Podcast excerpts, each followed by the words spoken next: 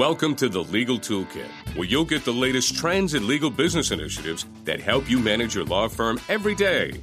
Hear from the experts setting the standards for legal, insurance, compliance, and tools of the profession. You're listening to the Legal Talk Network. Here's the host of the Legal Toolkit, Jared Correia.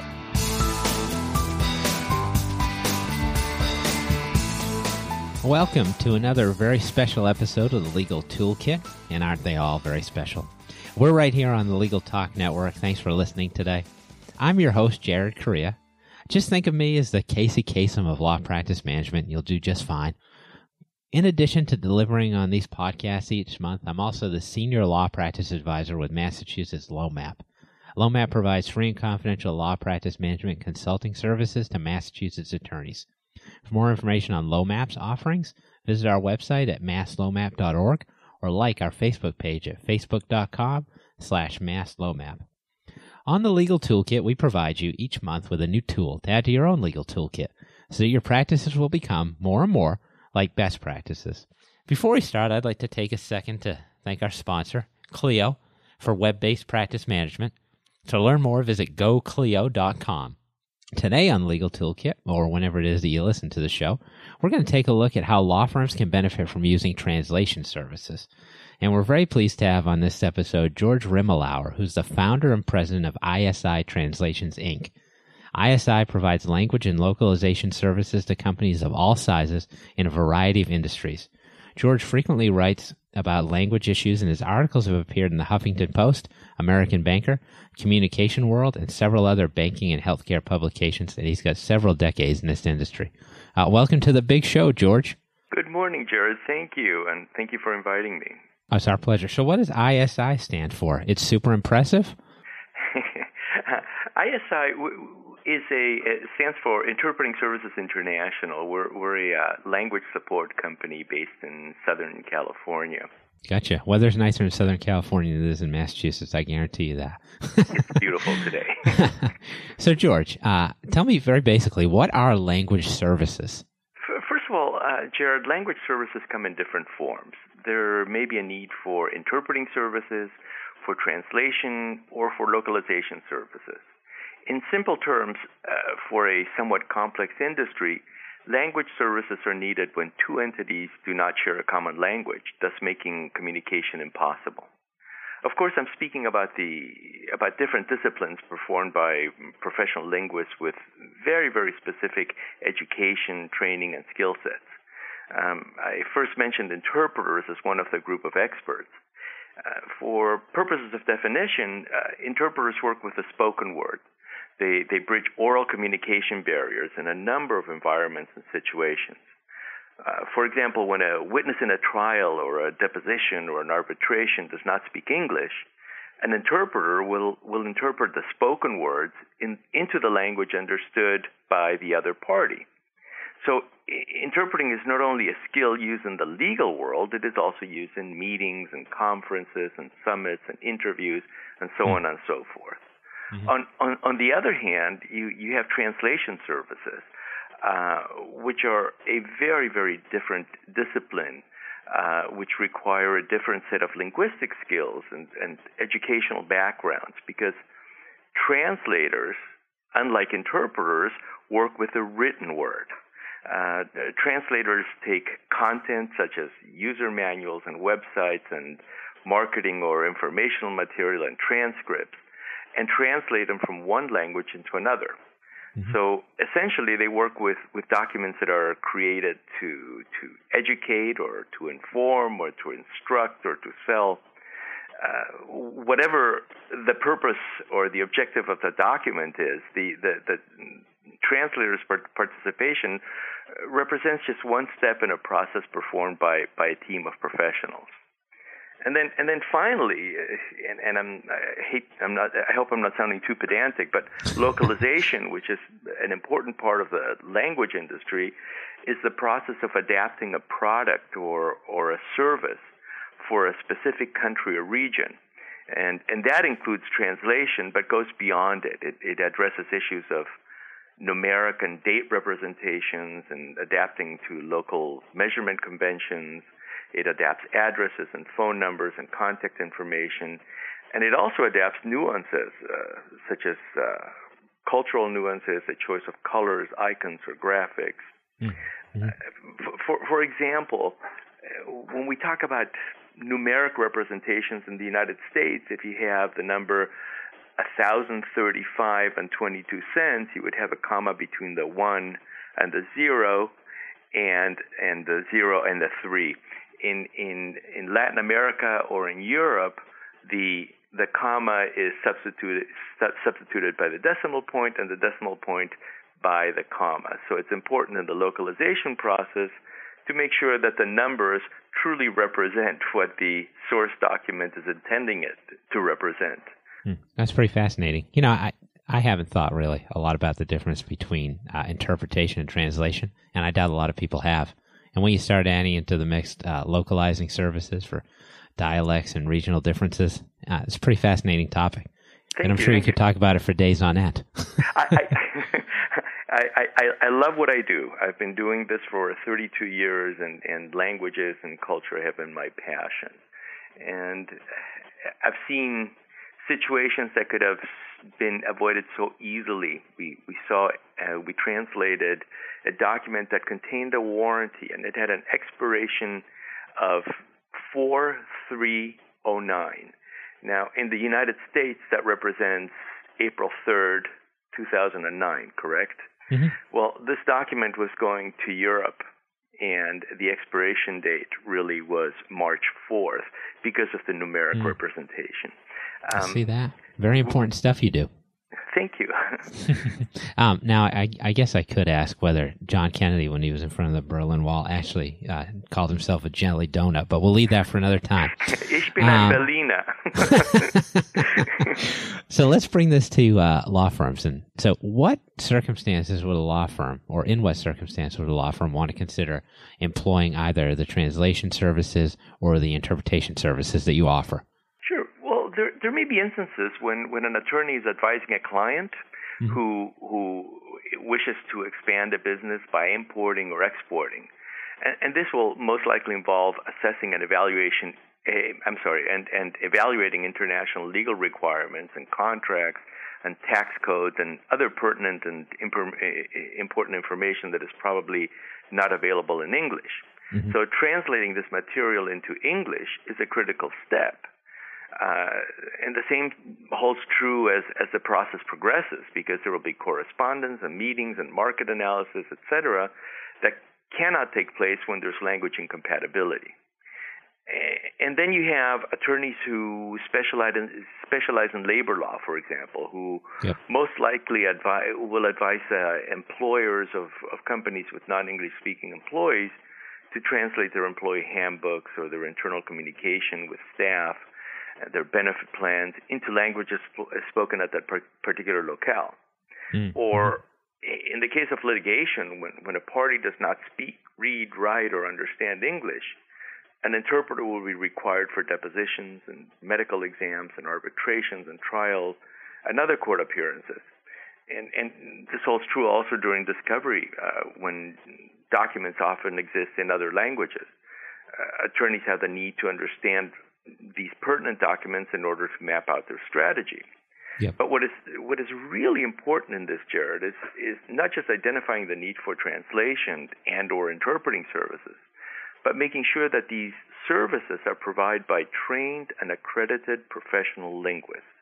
There are countless cases every year throughout the United States that are dismissed because the so-called translations were performed by non-credentialed individuals.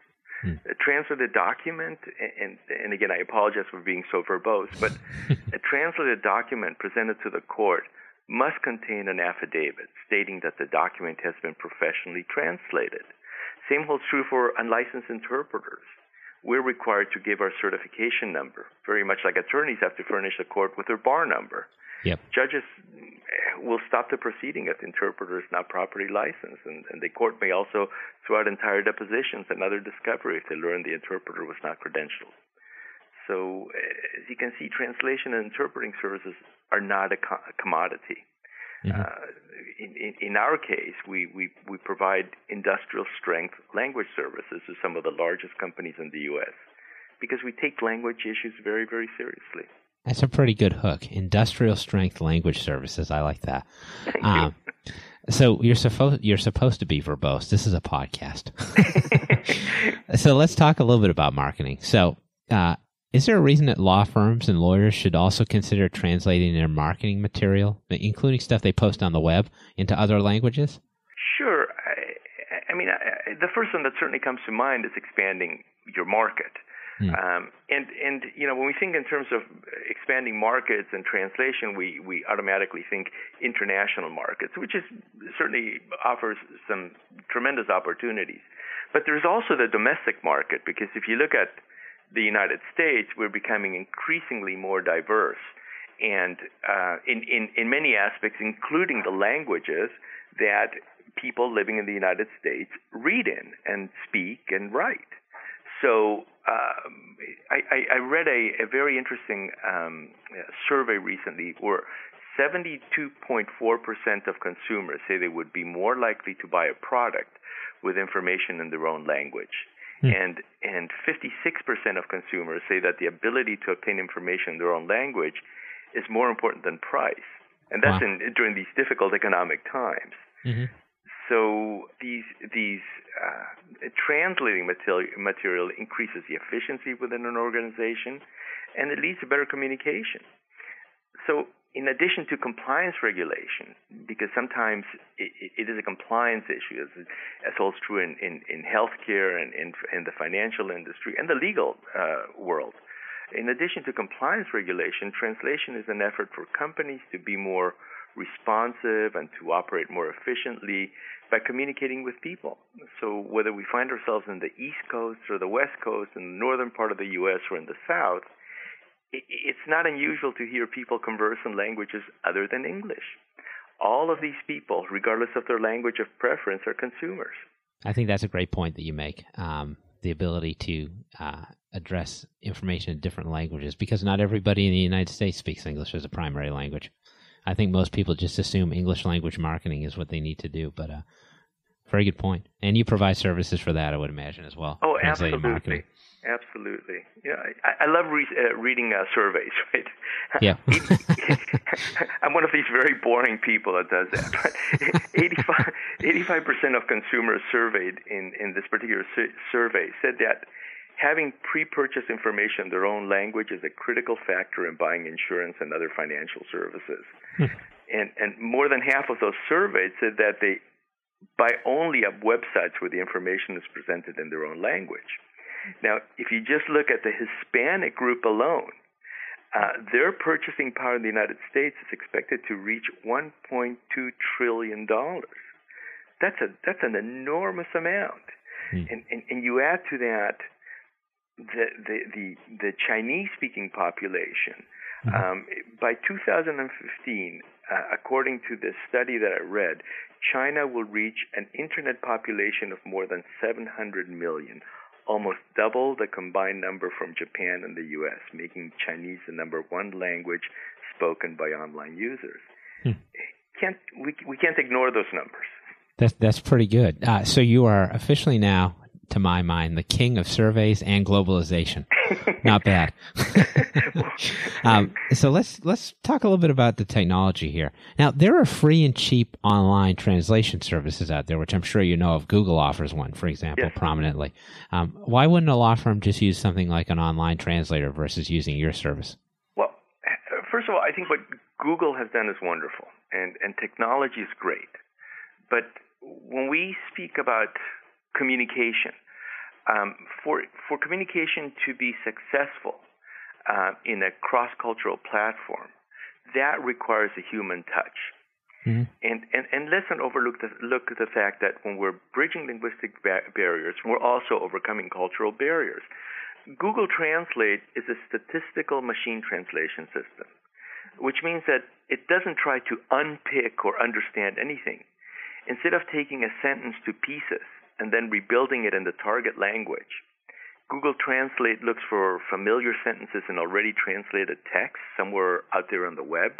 Hmm. And, and, and having found the most likely existing match through an incredibly clever and speedy statistical uh, reckoning device, Google coughs it up raw or, if necessary, lightly cooked. Yeah. and that's how it simulates, but only simulates what we suppose goes on in a translator's head. Uh, mm, mm-hmm. Machine translation sidesteps the linguist's uh, theoretical question of what language is and how it works in the human brain. In, in, in practice, languages are used to say the same thing over and over again. And, and there are two important limitations that users of this or any other statistical machine translation system need to understand. Uh, the, the, the, first of all, the, the target sentence supplied supplied by and I hate to keep bringing up Google, it could be any machine translation, yeah. is not, it must not, never be mistaken for correct translation. Mm. Um, they only give you an expression consisting of the most probable equivalent phrases as computed by its analysis of an astronomically large set of paired sentences trawled from the web. Yeah. Um, in, in today's global business environment, the stakes are very high, and from ridiculous headlines to awkward or sloppy use of, of local language, translation mistakes can be costly, they can be embarrassing, and, and they can be disastrous. Um, yeah, yeah, and I think Google will do fine regardless of how we feel about their translation I, services. I, am pretty sure of that. I, you know, uh, Jared, I'm, I'm looking. I have my computer open and I'm looking at a sample because I, I had I had a hunch that you're going to ask me a question about about machine translation, and, and I'm looking at this imagine an image of a of a uh, coffee pot, a, a, metal coffee pot, mm-hmm. uh, which is manufactured outside the United States in a in a country where another language is used.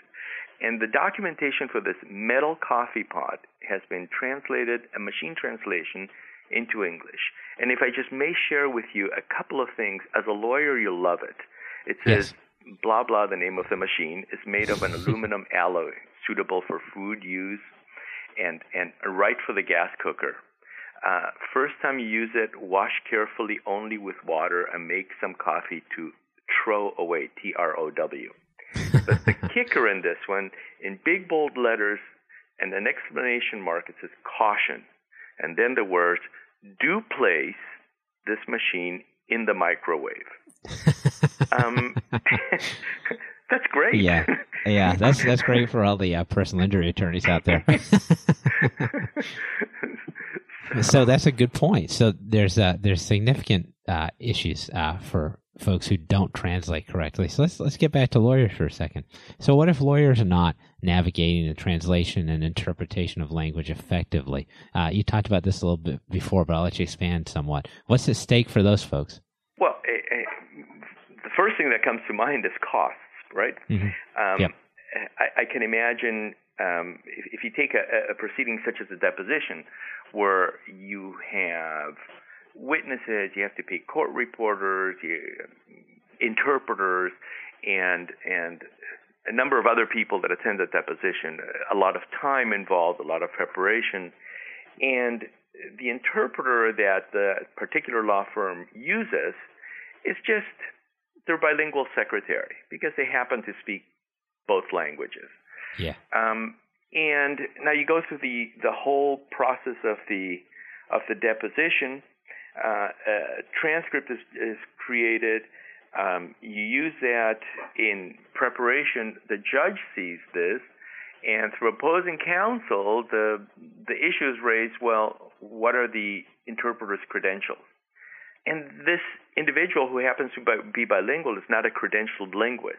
Yeah. The court will throw it out, and you start all over again. You've gone through tremendous expenses.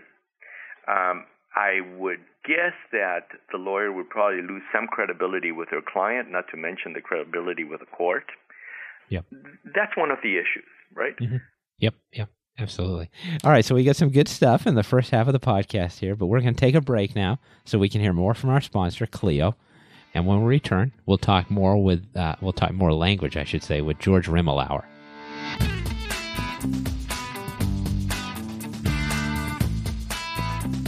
Hi, my name is Kate Kenny from Legal Talk Network, and I'm joined by Jack Newton, president of Clio.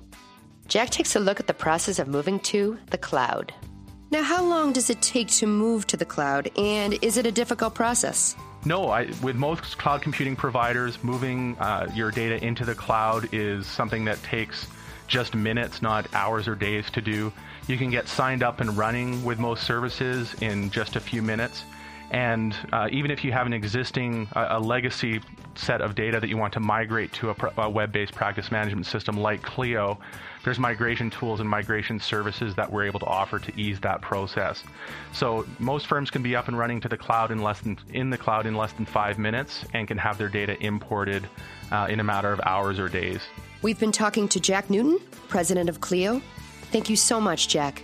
Thank you. And if you'd like to get more information on Clio, feel free to visit www.goclio.com. That's G O C L I O.com. Want to stay in touch with the Legal Talk Network and get our shows automatically? RSS provides home delivery. You don't have to remember where to click. The good stuff comes right to you automatically and free. Just go to LegalTalkNetwork.com and hit the RSS button at the top of the page. It says Our Podcast Feeds. Now you'll be all set. You can advertise with us at Legal Talk Network and have your own commercial play in this podcast. Just give us a call anytime at 781 551 9960 or shoot us an email at admin at LegalTalkNetwork.com. You never have enough friends or followers, right? Check out Legal Talk Network on Facebook and Twitter, LinkedIn too. All right, welcome back to the second half of our internet radio program.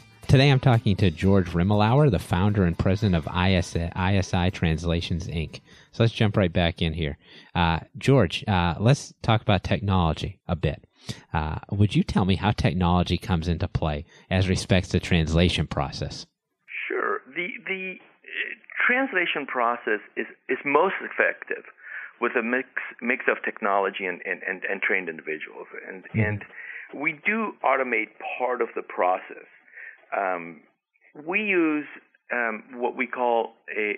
We do not use machine translations. We spoke spoke earlier of Google uh, Translate and, and Babelfish and and, yep. and, and similar similar technology. What we use are are uh, translation memory tools, uh, which is essentially a a database of source documents. In other words, the if, if we're going from English into another language, the the source document that is stored in a database and the translated, edited, reviewed, and proof document, corresponding document.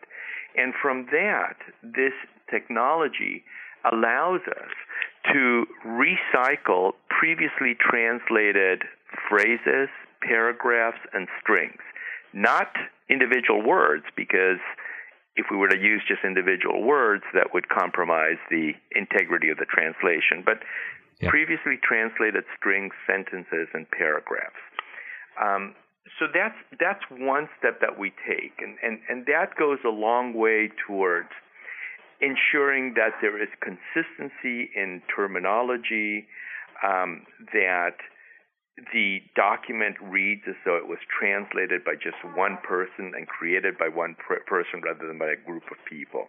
Yep. Now we we we add to that um, the process of creating glossaries for each and every client. And the glossary is important because it allows us, again, that consistency in terminology. It gives us a greater understanding of the verbiage used for a specific client, especially when we translate into multiple languages.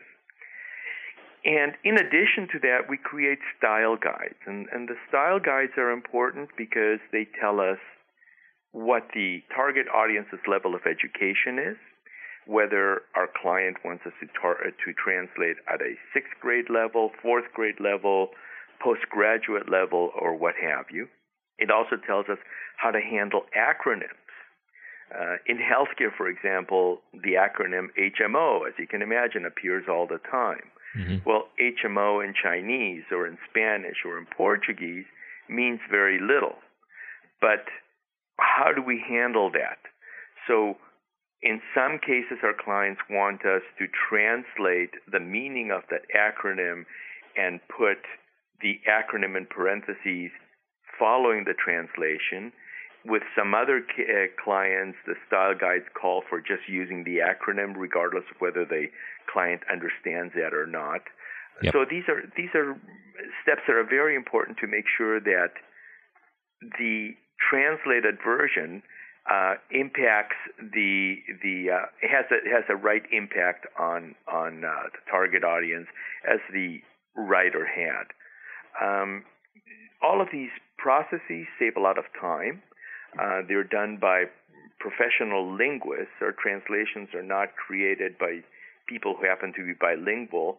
Uh, most of our linguists hold a minimum of a master's degree, not just in linguistics or in translation, but also in the specialty in which they're working. So, mm-hmm. a translator who translates healthcare documentation into Spanish is not the same translator that would translate uh, bioengineering uh, content into Spanish. Mm-hmm. So they're subject specific experts who are linguists. Now we, we don't just rely on on the translator uh, any more than we would rely on just one person writing our content.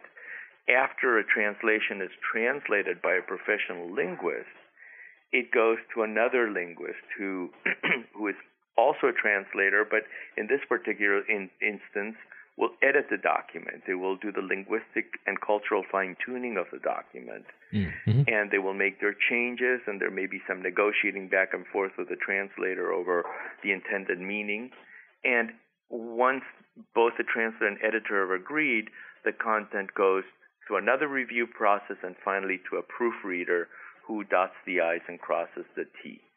So as you can see, it's a very, very labor intensive process, which is very transparent to the client mm-hmm. because all of that is managed by what we call the orchestra conductor, who's really a project manager who coordinates dozens of people in the team.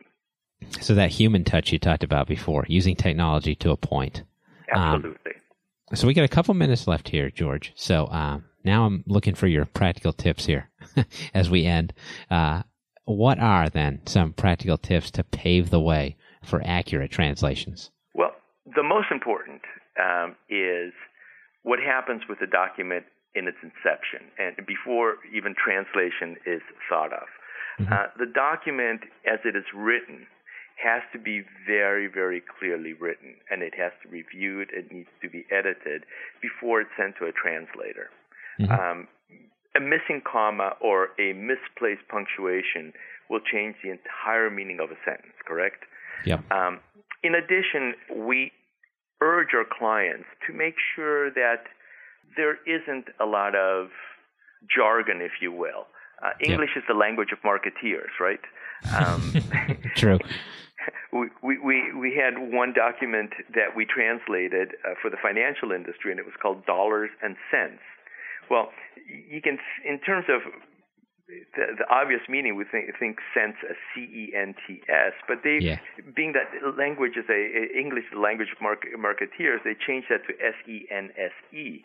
Well, that became a bit of a challenge for us, right? Uh, because it's an expression that may not work in in Tagalog or, or in, in Farsi or in Arabic or in Hebrew or in Chinese. So we had to go back to the client.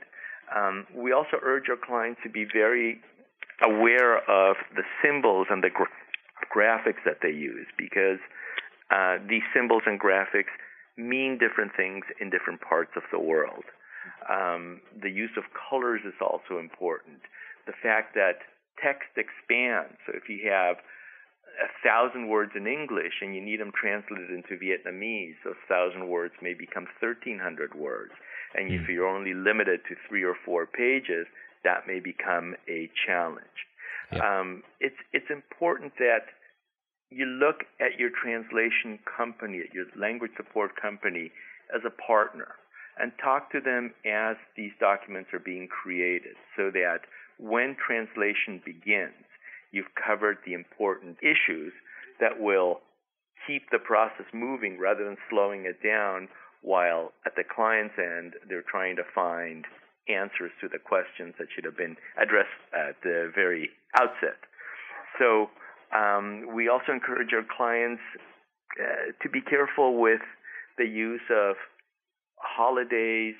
Um, you know, every day is the Fourth of July. Well, that's great if you live in the United States, but it doesn't mean much in Venezuela, right?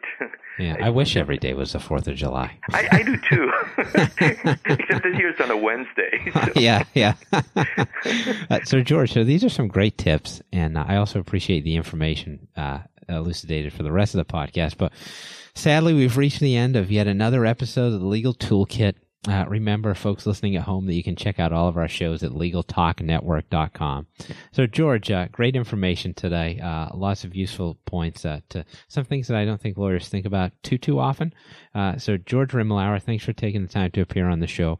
If any of our listeners want to find out more about you and ISI, uh, how would they go about doing so? You can do that by looking us up on the web at www.isitrans.com or you may call us at 818-753-9181. Excellent. Uh, so call up George, ask him all your translation questions. Uh, and don't forget to join us next time when we'll be back on the internet radio waves with another topic of interest right here on the Legal Toolkit. The views expressed by the participants of this program are their own and do not represent the views of, nor are they endorsed by, Legal Talk Network, its officers, directors, employees, agents, representatives, shareholders, and subsidiaries. None of the content should be considered legal advice. As always, consult a lawyer.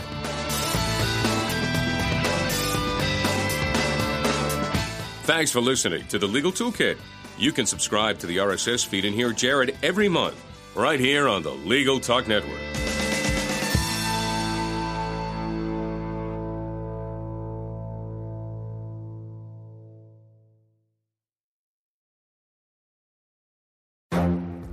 The Lunch Hour Legal Marketing Podcast, your resource for the tips and tactical advice you need to grow your business. Plus, keep up with the news and commentary you crave to stay one step ahead. It's hosted by me, Gyi Tsakalakis. And me, Conrad Saam. Every other week, we break down the issues holding back your marketing strategy and talk about the changes you need to be prepared for. Check out the Lunch Hour Legal Marketing Podcast wherever you get your podcasts or on YouTube.